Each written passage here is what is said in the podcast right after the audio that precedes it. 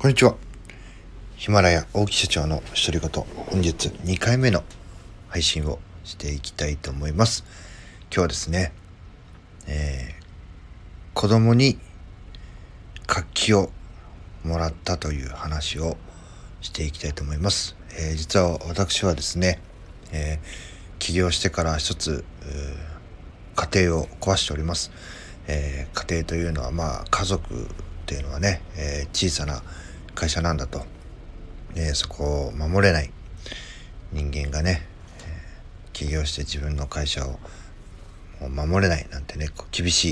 指導を受けたことがあります。まあ、それはねあの結論から言うとその通りだと思っています。まあ、これはですね私が、えー、昇進、えー、課長とかね、まあ、あの部長になった時ですねに、えー、まあこういうことが原動力になって結果を残せた。これはね今も同じです。えー、その存在っていうのはね子供の存在っていうのは非常に大きかったです。私は前の家庭ではですね、えー、男の子今中学1年生になりますけども男の子長男がいました、えー、私が昇進、え部長に昇進した時ですね、えまあ、これも YouTube でお話しさせていただいたことがあるんですけども、まあ、普通普通と言っていいのまあ普通だよな、え普通だったらですねまあ、昇進したらま給料が上がって、えー、もうね、えー、手放しで喜ぶぐらいなるんですね。でその時、えー、その当時の会社で部長って言ったら、まあ、前職の辞めてった上司とか起業してね辞めてった上司とかに話を聞くと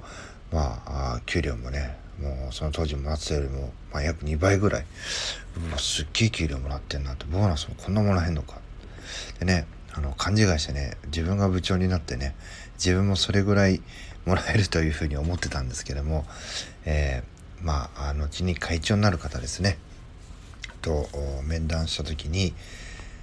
えーですね、結論から言いますと給料下がりました。でね、えー、初任給大学生の初任給まあ手取りで言うとですね16万ぐらいに、えー、一気に下がりました。でこれね、えー、なんでなのっていうのはまあいろいろ YouTube とかでちょっとお話しさせていただいてるんで割愛しますけども、まあ、絶望しましたね。えなんでだよと。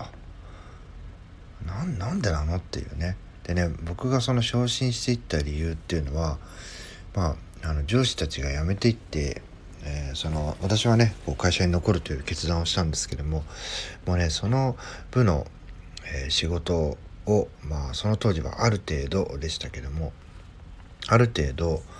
全般的に認識してるのが僕だけだったんですね。でその上司たちが辞める前に僕はどんなことを言われていたかというと端的に言いますと、え会社のコンビニになりなさいと。大きに任せていればあれもこれもそれも大丈夫というような武器をね身につけなさいということでもう僕はねあの選ばずにもう何でもやってました。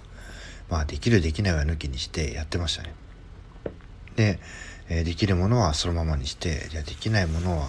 どうしていこうかっていうのを考えながら、まあ、できないなりにはやっていたんですけどもいざね自分がトップに立った時にまあそういうやってたことっていうのは評価されて、えー、部長職になったんですけども、えー、26歳の時ですね。でね一気にね急降下しました。でね理由はね2つ言われました、えー、1つはですね26歳という若い年齢でものすごいいい給料というのを得てしまうと、えー、歩みが止まってしまう可能性があると、まあ、そういった理由でまずまあそれぞれの部長がもらっている給料というのは君に同じようには配給しないとでもう一つはですねえー、君の実力がちょっとどんなものか正直そのわからないと。なので君が部長職に似合う能力を持った人材なんだということを証明してほしいということで、えー、まあ誰が見てもね大きく売り上げを上げたと。でそれも圧倒的な数字というのを残してほしいと